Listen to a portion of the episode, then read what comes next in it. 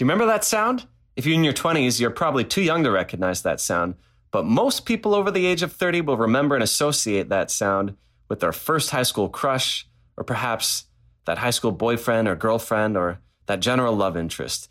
Ah, yes. ICQ was one of the first online real time communication tools for frisky teenagers to keep in touch outside of school. Yes, of course, this was well before the smartphone. ICQ was followed by MSN, and then social platforms started popping up like MySpace, Friendster. In hindsight, it all seemed quite simple and playful. And then Facebook came along. Well, that changed things, didn't it? What started as a website largely devoted towards locating the nearest house party or finding a date has transformed into a massive corporation and media company that is reshaping the history of the world. Of course, Twitter, YouTube, Instagram, Snapchat, TikTok, Pinterest, others have followed suit in that regard. And the effect of these platforms has been a massive shift in how we consume news and information. No longer do people wait to read the newspaper. Nobody's tuning in and waiting for 6 or 10 o'clock to see what's happening on TV. Everybody receives their news in real time through their phone. But most importantly, now everyone is a reporter. Everyone with a smartphone has a voice recorder, a camera, and a platform to share their stories in real time at global scale. This has completely shifted the trajectory of history. So, as you look around and see a global pandemic, which happens to coincide with one of the most powerful movements of the last 50 years, what is the role of investigative reporting, truth, and fact checking in the midst of COVID 19, the Black Lives Matter movement, and raging protests as people demand justice and change following the tragedies of George Floyd, Ahmaud Arbery, and Breonna Taylor? Today, we are speaking with Michael Lista, an accomplished investigative reporter for The Walrus, Toronto Life, and numerous other publications, who has covered some of the most intense crimes imaginable over the last decade. This truly is the state of truth, news, and media with Michael Lista.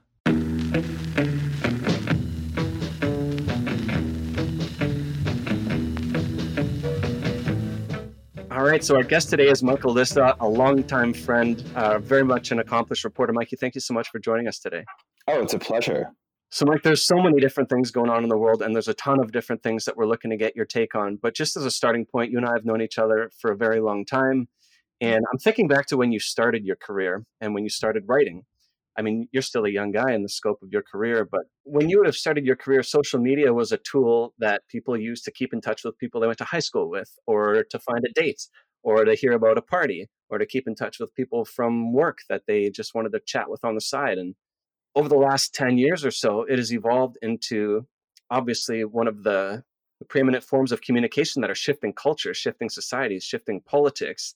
And all of that's happened in quite a short period of time. So I'm wondering if you can talk to us about how reporting has changed, how journalism has changed, how the way that stories are told has changed from when you started your career to where you find yourself today? It's such a mammoth subject that it feels hard to get your arms all the way around. But, you know, I, I remember the day that I first heard about this thing called Facebook. I was a student at uh, Queen's University doing my undergrad.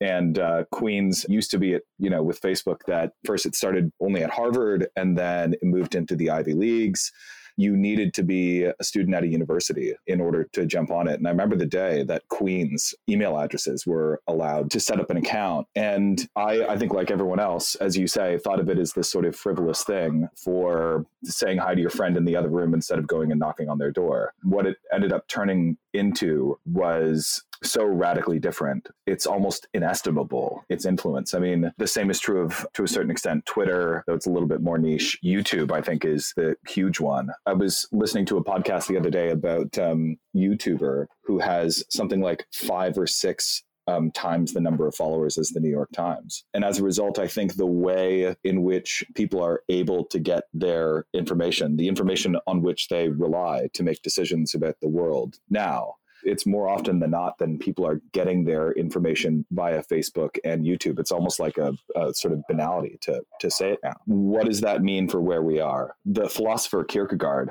said, From the crooked timber of humanity, no straight thing is ever made. And I think that social media is as likely on any given day to be a plowshare as it is to be a sword. In other words, it's as likely to be productive as it is destructive. And we, we've seen the ways in which, in the 2016 election, the Russians were able to weaponize social media in order to infiltrate that sort of central nervous system, which it's become for, for all of us now, to spread this not, not just misinformation, but disinformation. What any reporter will tell you is the most important person on a masthead is the fact checker. And the process of fact checking is so incredibly difficult. Every time, you know, I work mostly as an investigative journalist now. And the thing I realize more and more is that it's so difficult to apprehend accurately what's happening even six inches in front of your face. We saw sort of um, an interesting change on Twitter this week when, for the first time, President Trump, who uses his Twitter feed to spread disinformation and misinformation, was fact checked. And it caused this sort of uproar. But unless there is a kind of fact checking or a sort of an editorial oversight over these social media platforms, which are essentially publishers, then I think all of us are in a very bad way because without fact checking, um, we're sort of like driving with our headlights off. I want to go back to the fact checking. That's definitely uh, a very important thing to have when it comes to reporting news and factual news. I think it was in April, Statistics Canada reported that out of the subjects they interviewed, 51% still relied and preferred on actual news sources for their news, especially during world events like COVID 19, which makes sense. But for you personally, throughout your career, this journey of yours, would you say that there is a certain pressure as a writer, a journalist, reporter, whatever you call yourself, to have a certain following, to have a certain clout so that people trust you and then the publication comes second because we're finding that with social media people are just innately trusting influencers someone with influence just based on their following count or what they do. Do you find that for you as a reporter, as someone who is actually a journalist reporting on real stuff, that that kind of comes with the territory in order to gain the trust from the public? It's a great question. I remember the day that I got my blue check on on Twitter. I don't have by any means a large following, but because of what I do for a living, it was possible for me to get that blue check. The day that happened, I was in my own way sort of suspicious of it because I didn't really know what it means. The way that you build credibility in reporting about the world, I think, is the process by which truth is filtered, reported, written about, broadcast, and sent into um, people's homes in front of their eyes. The blue check does not mean that tomorrow I can't say a false thing. And the same is true for, for anyone who has it the fact that something is popular or someone is popular does not give them a monopoly on what is right. That's what can sometimes alarm me. The great power and beauty of social media is the sort of democratizing effect that it has on who gets to speak. Not everyone is as privileged as I to be able to write for, you know, these great organizations. But at the same time, there are many writers and reporters I know who have vastly larger followings, who I trust less than ones who have fewer. You know, I think especially in this moment when we have a sort of pathological liar as the quote unquote leader of the free world, we need to make sure that we're still educating one another on what media literacy is, how to consume news and information. A blue check is not the thing necessarily that, you know, validates the veracity of what someone has to say. So, Mike, that's really an interesting topic. I'd like to delve into that a little bit further now, too, because Bridget and I both went to journalism school together. And at that time, I could definitely sense, and Bridget, I don't know if you agree, that traditional media companies were really sort of failing to adopt more of a digital strategy, that they were just sort of tooth and nail fighting the fact that a lot of things were headed towards digital. Even, Bridget, you might recall that in our second year, we had to pick either print or broadcast. There was no real sort of curriculum built around digital at all. And this wasn't that long ago. That's fascinating. I had no idea. I didn't go to journalism school. That was 2011. I'm not talking about like the year 2000 or something either, right? It's not that long ago. And yeah, that was the case. I remember just on my own, I sort of carved out some digital work. We started building a website. We created a news site for online. We just sort of did things on the side, tried to be industrious to learn it because could kind of see that's where the world was headed. But in traditional media, they were so reluctant to let go of the way things were. So I could always kind of see that path. You could see that they're not keeping up with the times. They're so rigid and stubborn in their approach and their belief in how news should be told that they're going to put themselves out of business. And then what's happened over the last decade plus is what you were just mentioning just a few moments ago, which is the idea that how right you are, or how accurate you are, or how important what you have to say is tied to your popularity or following. That if you're a reporter mm-hmm. with 500,000 followers, you must have a more accurate way of telling stories than somebody that has 3,000, which is preposterous. It doesn't make any sense. Ultimately, it comes down to the work that you do, but there's this weird sort of shift that has taken place where there's an association between truth and following, which is not how it should be necessarily, at least in my opinion. So, on that topic, and just delving back to what you said a moment ago, there was a recent sale that took place in Toronto of the Toronto Star for $53 million. And the Toronto Star has been one of the most popular dailies throughout the country for decades. It's a very historic brand. And $53 million, that sounds so low. And then at the exact same time, right around the same week, Joe Rogan signed a podcast deal with Spotify for $100 million. So Joe Rogan's content is nearly double the value of one of Canada's most popular dailies. When you hear something like that, and when this is the reality of reporting and news, because Joe Rogan is a news source now, we have to admit he gets great guests. He gets Elon Musk. He gets all of these incredible people to come on and tell their stories. He is giving out the news, but he's not a trained journalist. He's not a trained fact checker. He's sort of riffing as he goes. So when you see the state of news and the state of journalism and storytelling in this context, Toronto Star, 53 million, Joe Rogan, 100 million. What does that tell you about where we're at? I saw that Joe Rogan sale and my eyeballs bulged out. Uh, I think along with with everyone else's, it was shocking. I, I have to say, I'm a big consumer of podcasts, but I've actually never heard an episode of Joe Rogan's podcast, and I've always been sort of baffled at his popularity. One thing that we need to reckon with is that frequently when we are in the business of, let's broadly call it reporting, but just sort of like trying to tell the truth. One thing that reporters will, will tell you very quickly is that if you want to be a popular person, you shouldn't go into reporting because you will make all sorts of enemies. Your readers won't like what you have to say. Your sources may be disappointed with the government agencies or politicians or public figures who you're writing about may dislike you. This goes back to a sort of old problem that reporters have always had, which is the attempt to try and balance access with accuracy.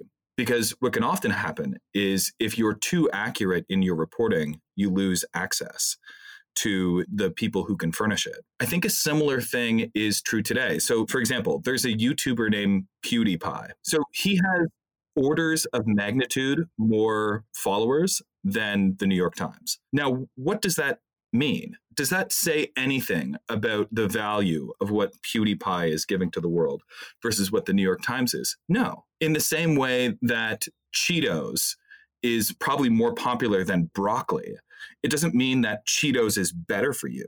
Do you know what I mean? We are modestly evolved mammals. And going forward as a society, we need to understand that popularity, even in, you know, the sort of media we consume, is not any intrinsic measure of value. We're never going to be able, I don't think, to make the New York Times more popular on YouTube than PewDiePie. We don't want to die on that hill. Instead, I think we need to make sure that we're educating one another about the relative value of each and that it probably isn't measured by the number of, of subs you have. Yeah, I certainly agree with that. Recently, I sat on a panel to discuss the landscape of traditional media, and the big question that was asked was Is traditional media dead? I certainly don't think so there's definitely a need for it for many different reasons. But we just talked about obviously the evolution and we talked about the fine line between sharing your opinion and sharing the truth. So in the States, on publications on networks, we see a lot of opinions offered from the journalists themselves. But here, it's a lot different. I think that we're a lot more risk adversive. Would you agree with that? I think that there are more outlets like within traditional media for sort of like opinion pieces, the personal essay, just because the media landscape is just so much vaster. But I think there is something too about the Canadian character that you're getting at, where I think we are more risk averse people, as you say. The literary critic Northrop Frye said that Canadians are just Americans who opted out of the revolution. I think it is true that we are a little bit more risk averse. I'm not necessarily sure. I should add, I'm not necessarily sure if that's a bad thing. I write both, you know, reported pieces and essays, and I always do wonder if something I say in an essay will preclude me from being able to report about something that might have a similarity with what I've written about in, in an essayistic form. But it does feel like people who opine are more popular than people who report. So, do you find that you have to walk a fine line when it comes to each and every topic that you approach and how you come to execute it? I think so, yeah, because I think that like whatever bridge you're willing to cross in an essay to give your opinion about something, you need to be ready to have that bridge burnt. Because when you go to report on a story or a topic that you've written about in an essay, then it's perfectly right for the people involved, the individuals and the sort of organizations to be able to look back and say, oh, look what this guy thinks about us, about what we do, right? Why should I speak to him? His mind is already made up you know, this is like the old sort of like, you know, reporter's conundrum, right? Of whether or not you want access or you want accuracy. I think it's always dangerous for a reporter to opine. But what's scary to reporters is that it feels like opinion does better in the public square. People writing about their feelings about a thing than the sort of cold, judicious work that a reporter has to do. I have to tell you, that scares the hell out of me because opinion is very cheap reporting is hard and expensive. And often the truth is unpopular and complicated.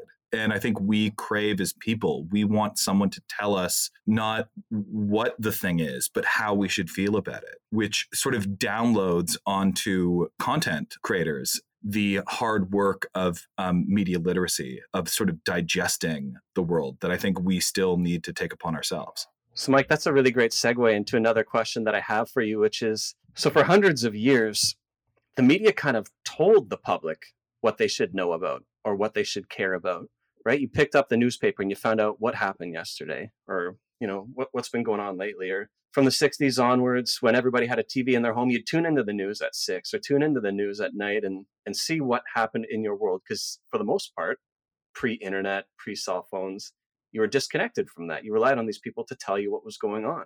And then that's now all changed. Now every single person with a cell phone can not only play the role of reporter, but they have a global distribution network that gives them access to the world in real time. Everybody can tell their own truth in their own terms. And there's a lot of really good things that come with that. For instance, obviously, more recently, we can see with what happened with George Floyd, while that is horrifying, there is some benefit to the fact that that type of systemic racism was put on blast for the world to see. So nobody can say, well, maybe he did this.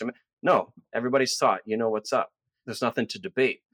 But I'm curious now, in a world where anybody can tell their truth, and in a world where confirmation bias exists at an all time high, because the way that, especially the internet, Google, social platforms exist is by providing you with content that you engage with. So if I start engaging with certain topics or certain people or certain hashtags, then they're more likely to serve me more of that.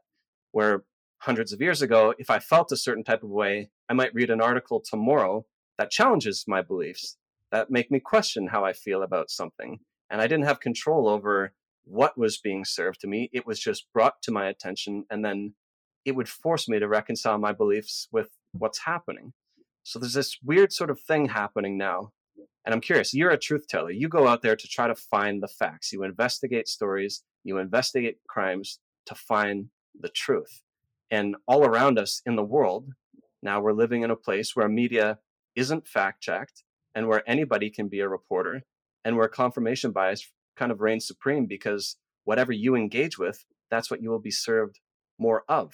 So I'm curious, do you think that people care about the truth now?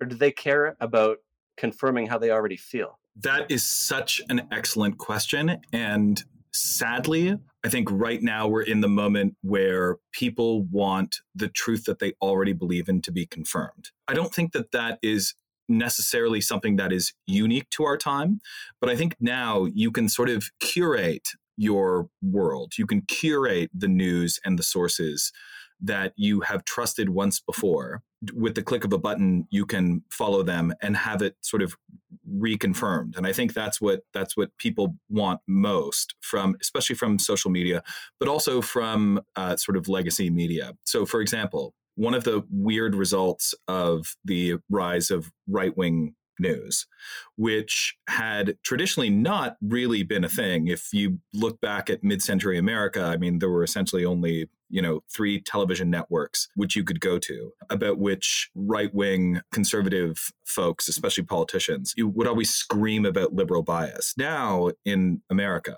and to, to a certain extent in Canada as well, there are two worlds um, that are happening simultaneously. One is the left wing news, or centrist news, and the other is right wing news. And I'm not sure if you guys have turned on Fox News lately or fired up Rush Limbaugh, but the stuff that they are talking about is an entirely different world than the stuff that sort of more mainstream uh, news outlets are talking about. That I think is amplified even more on social media, especially on YouTube with its sort of brilliantly devious algorithm, which sends people further and further into sort of partisan radicalizing rabbit holes. The thing that's required for a free society to exist is a shared set of facts. We can have different opinions on those facts. If we don't both believe that the sky is blue, then we're living in different worlds. And that scares the hell out of me. Mike, are you saying you don't believe in alternative facts? One of the most, by the way, a story I would love to do is the story of that marriage, Kellyanne Conway and George Conway must be the most bizarre marriage. Kind of heartening that two people who believe so such radically different things can get into bed together at the same night. Maybe it's something we should all aspire to. Trying to find levity in a dark time. That's good. Last week, we saw um, CNN reporter Omar Jimenez get arrested live on air just for reporting live on site out in the field uh, during the Minneapolis riots. And I'm sure you saw that as well. As a journalist yourself, what are the hurdles that you're personally facing to get out there, to get the facts and do your job this day and age? I was a few years ago, it didn't go quite as far as it went um, with him, but I was uh, assigned by the Walrus a story about refugees who were fleeing Trump's America just around the time of the of the Muslim ban. And I went down to Emerson, Manitoba, which is just right on the border, of this tiny little, like almost a, um, a sort of ghost town. Had once been a very a very large, prosperous place, and now was just a like a little tiny spot with two motels and one bar and one restaurant. And uh, photojournalists and I, we were there for 10 days. We would cross the border every night and go and track these refugees who were coming across the border. You know, we would stay up all night and then cross back into Canada, go back to our motel rooms and try and get a little bit of sleep. And one night the RCMP knocked on my door and they didn't arrest me, but it was a very intimidating conversation obviously we hadn't done anything wrong but there's like an index of press freedom canada does not rank all that high doesn't score very well. Canadian, especially court reporters, we're always griping about how hard it is to access stuff that happens in court, court files, transcripts, stuff like that, which should be open to the public and aren't. I recently, you know, I reported a story for Toronto Life about this cold case murder investigation that turned into what's called a Mr. Big. I was told by the Ministry of the Attorney General that I couldn't access the open court file. They said there was like a there was like a flag on this file. And in order to get it, I would have to petition a judge for it. It would have cost us thousands of dollars in legal fees. The last story I did for Toronto Life before that was about this devious doctor who was inducing his at term female pregnant patients with a dangerous induction pill without their consent for money. The CPSO had reprimanded him. We had to extract the contents of um, his reprimand by legal force. Costs us many thousands of dollars. Every time it's a fight in Canada to get access to stuff which should be public. One thing that we now in these COVID days are really scared about is that now we're not sure if you know, due to epidemiological reasons, if reporters are going to be uh-huh. allowed in open courtrooms, there's like this whole new process that that it appears we're going to have to go through in order to petition the courts to be allowed to be present for open court proceedings. I mean, it's very it's very spooky, and no one is going to give this to us. Do I trust just like sort of um, Instagram and Twitter personalities to to do that stuff for us? No, it has to be reporters who do this every single day, day in and day out, who fight for it all the time. So, Mike, you keep teeing me up beautifully. I wanted to actually just pivot the discussion a little bit towards reporting in the midst of a pandemic. Maybe just piggyback on those comments a little bit further I know, especially for your line of work, when less so about the essays, but more so when it comes to investigative reporting, you have to go meet with people. I'm sure plenty is done over the phone, but a lot of it is actually, you know, rolling up your sleeves and going to the courthouse, going to knock on people's doors, going to approach different people that will bring you closer to the truth. So, in the midst of a pandemic, when even still now everybody is being, you know, essentially asked to stay home for the most part, how do you do your job? The last two months, I did a lot of COVID reporting for Toronto Life. We decided that we could only do it over the phone, you know, because it felt like that was the only responsible way that we could do it. Now, I have to say that I've always been a phone warrior. I enjoy the phone. I'm an elderly millennial and still long for the telephone and love having long conversations, you know, not just with sources, but with my friends over the phone. The phone is has always been and will continue to be our ally. Now, at the same time, especially when you're meeting a new source who doesn't know who the hell you are and doesn't know if they can really trust you, meeting them matters.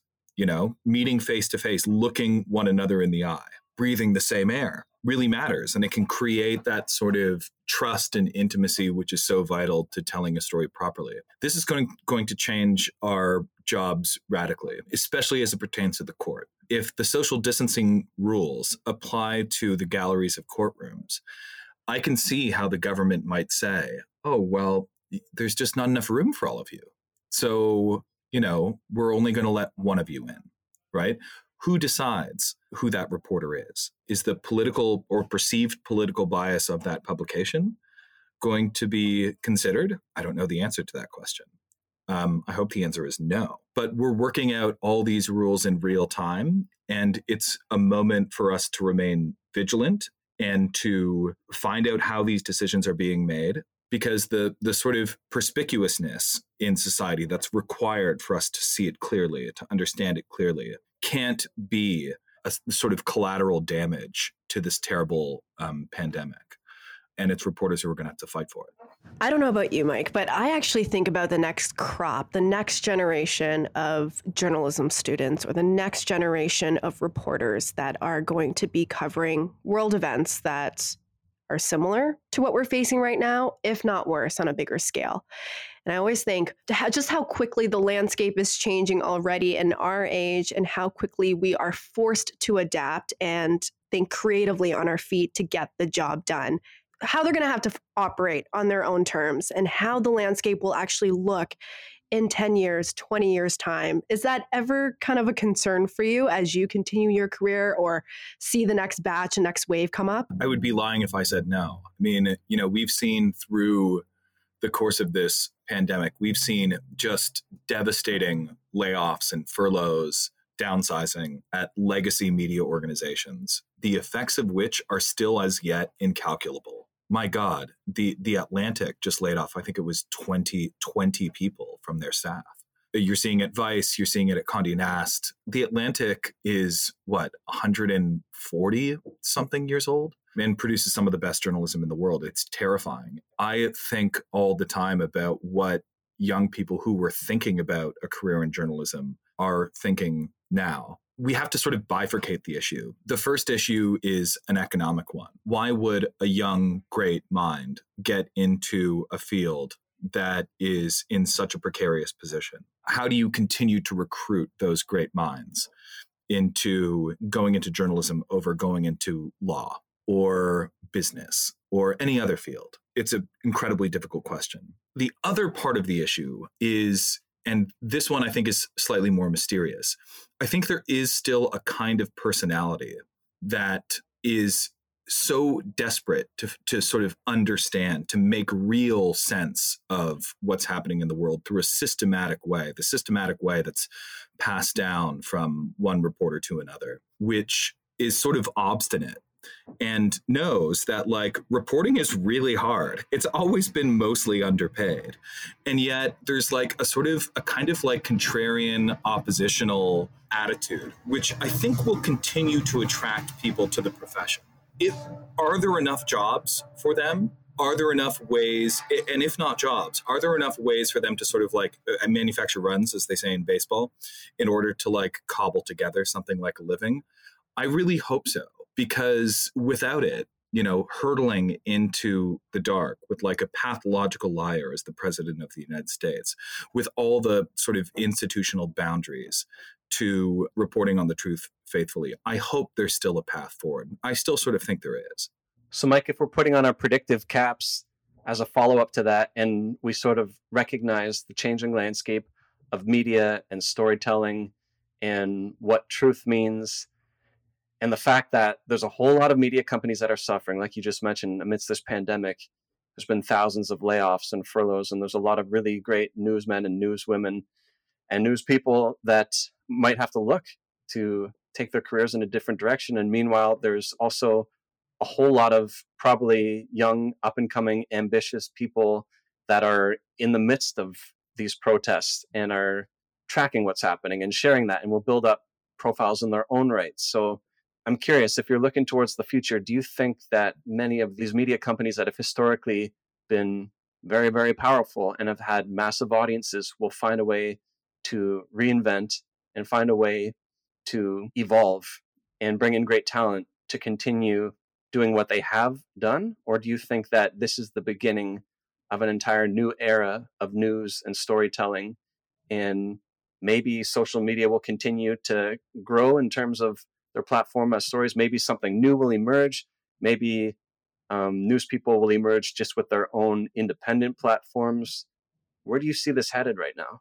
journalists never want to be in the prediction business for all sorts of reasons. It reminds me of this thing that Aristotle said about writing. He said, This whole writing thing, I don't know if it's good, man. I think it might be bad for people's memories. You know, you used to have to just, you know, remember what someone said, and now you can write it down. I don't know if that's good for us. So, in some ways, I think the angst that we feel about the current state of media is one that that humans have in one way or another held for over 2,000 years. It will change in ways we can't quite predict. For me, the thing to keep our eye on, or the disagreement, I should say, between Facebook and Twitter about what to do about this whole fact checking issue.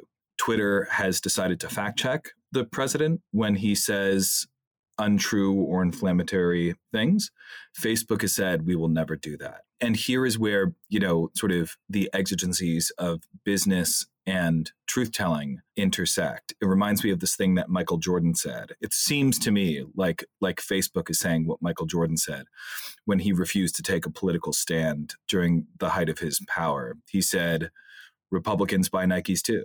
That's essentially what Facebook is saying right now. The questions we're going to want to keep asking as a society is not just whether or not traditional journalism in the way that we've always known it will go forward but more how will we as a society govern and regulate these behemoths of social media who are functionally publishers? Will we allow them to make decisions that are based mostly on business instead of on veracity? Or will we say, no, this is something kind of like a utility whose public power prevents it from simply being a business? That's the way I think we need to go and the spirit of truth telling and truth finding is one that we need to continue to instill in each other, in our children, not necessarily for the purposes of having a job, but as a sort of like civic vocation. That if we're going to get through this terrible, crazy moment that we're hurtling through together, we have to have, if not the sort of traditional journalism and journalistic outlets that we had lived with in the past, at least the spirit of journalism, which is that the truth is hard to apprehend, but we can figure it out. That was really beautifully said. And it's so fascinating, right? There's sort of this battle going on in terms of information and truth and knowing what to believe and who to believe and understanding the angles. And it's coming at a time where a lot of the resources devoted to those things is diminishing and so the way that we consume information and media and truth is changing all the time but i guess one thing that has been proven true throughout the history of humanity is the stories will continue to be told in some way shape or form. The stories are there. There's no shortage of stories to tell. It's just a question of where we will go to get them and what lengths those storytellers will go to to ensure what they're sharing with us are truthful I know for yourself, you are heavily devoted towards finding the truth. I've always enjoyed reading your articles. It's always a pleasure speaking with you. And thank you so much for joining us today on this episode and continued luck with all of your truth telling moving forward. It was such a pleasure. Take care of yourselves, and um, I look forward to the day when uh, we can all see each other in person again.